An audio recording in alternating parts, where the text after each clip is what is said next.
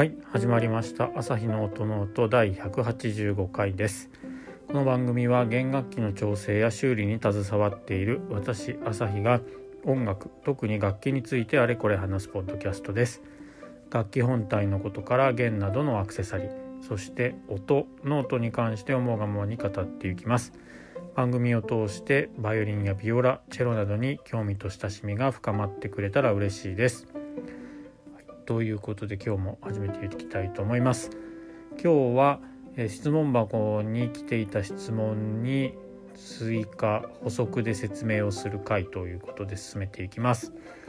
え、質問箱の内容内容質問箱に来た質問を早速紹介したいと思うんですけれどもとチェロの指板の端っこっていうんですかね。一番駒に近いところの部分に松ヤニがついてしまっていてそれがまあクロスで拭いても取れないですと。なんか綺麗にする方法はありませんか？というような質問でした。で私としてはテキストでお答えしたのは、まあ、ストリングクリーナーか無水エタノールを使って拭き取るっていうのがいいです。いいのではないかと。でその時には、えー、無水エタノール使う場合なんですけどやっぱりバイオリンといいますか、まあ、チェロ今回はチェロですけどあのニスですねを溶かしてしまいますので絶対にあの液体が垂れないことあとはその、えー、エタノールを含ませた今回はペーパータオルに含ませてっていうふうに書いたんですけど、えー、その、えー、ペーパータオルが表板に付着しないように、えー、注意してやってくださいということで書きました。最初に関して最初？とりあえずもしあのストリングクリーナーですねを持っているようであればそれを試してみるのがいいかなというふうにも思いますストリングクリーナーに関しては、えーと、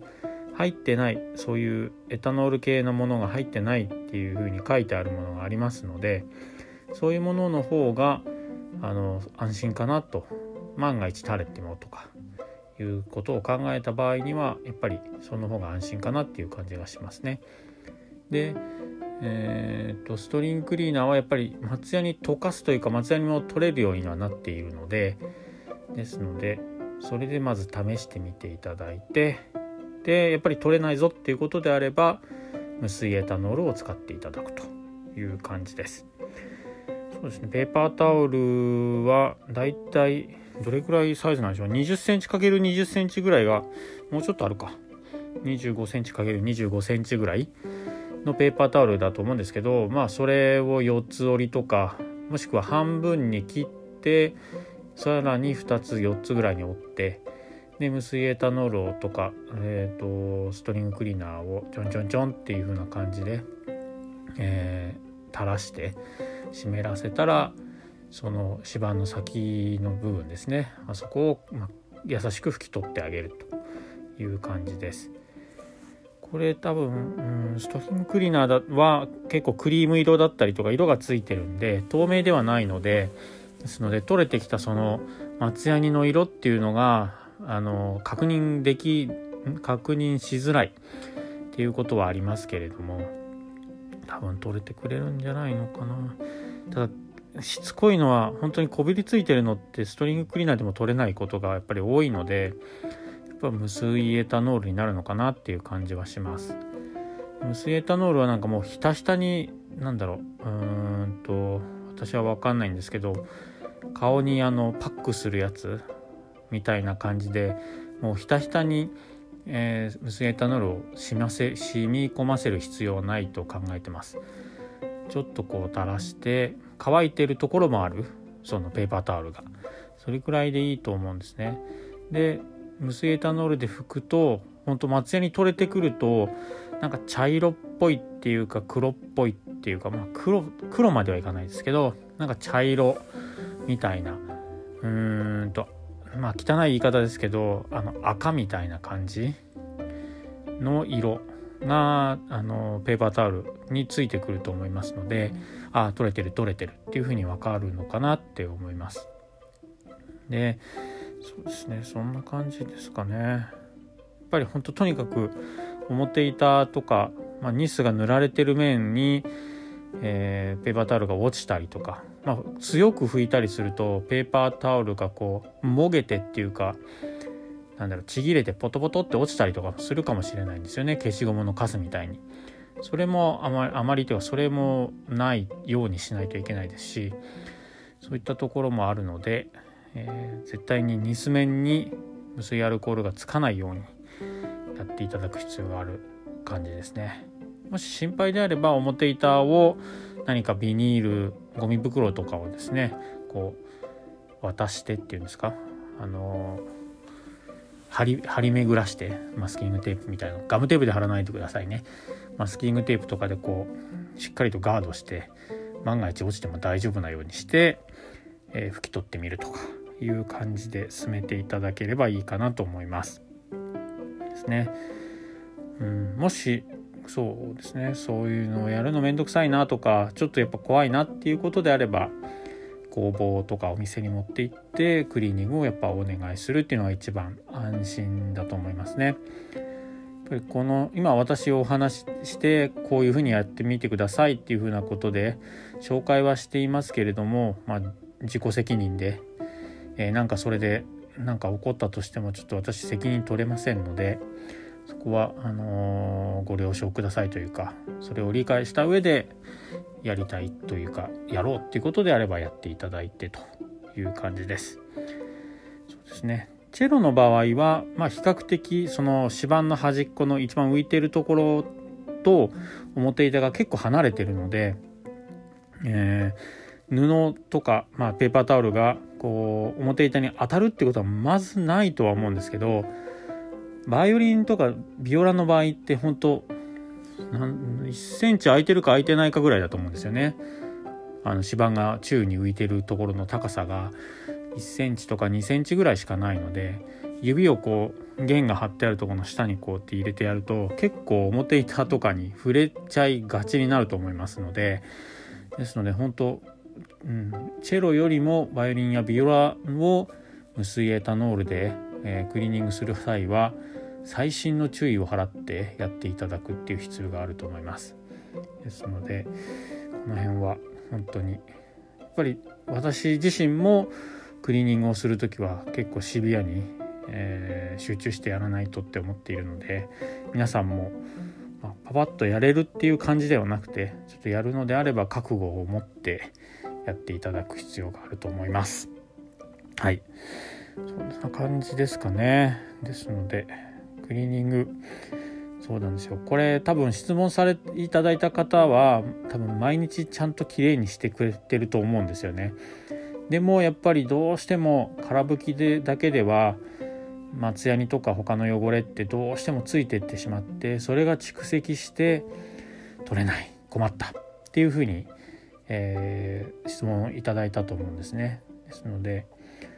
これはもうね本当に毎日掃除をしててもクリーニングしててもどうしてもなってしまうものではあるのでうん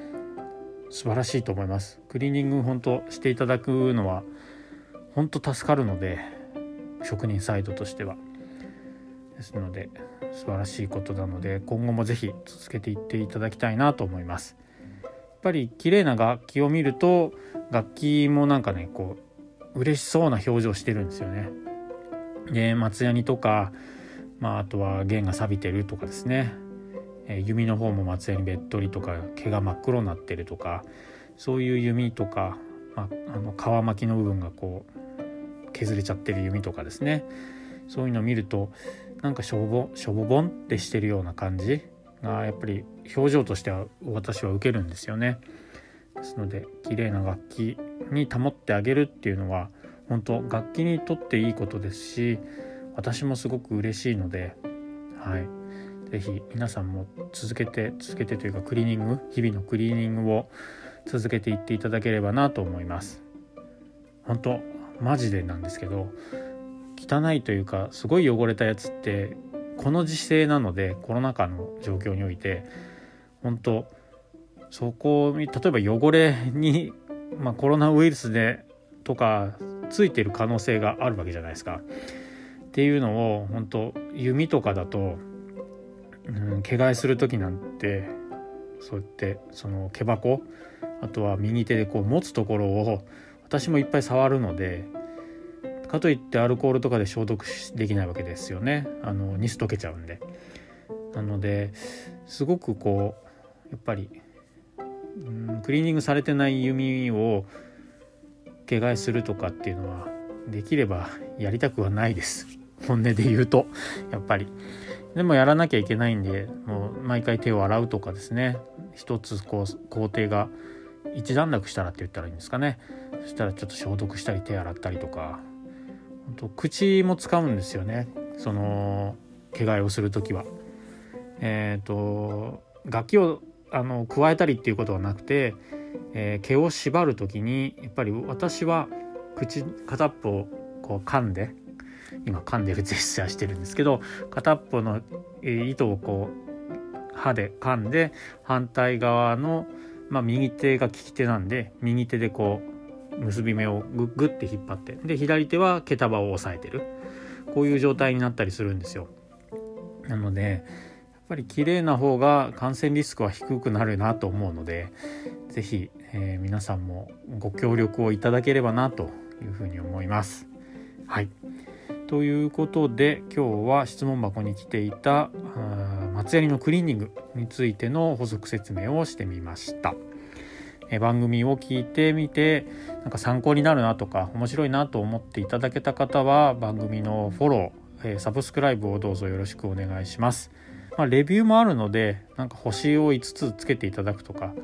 別に絶対5つつけてくれってことではないのでなんだかいつもわけのわからない話してつまんないってことであれば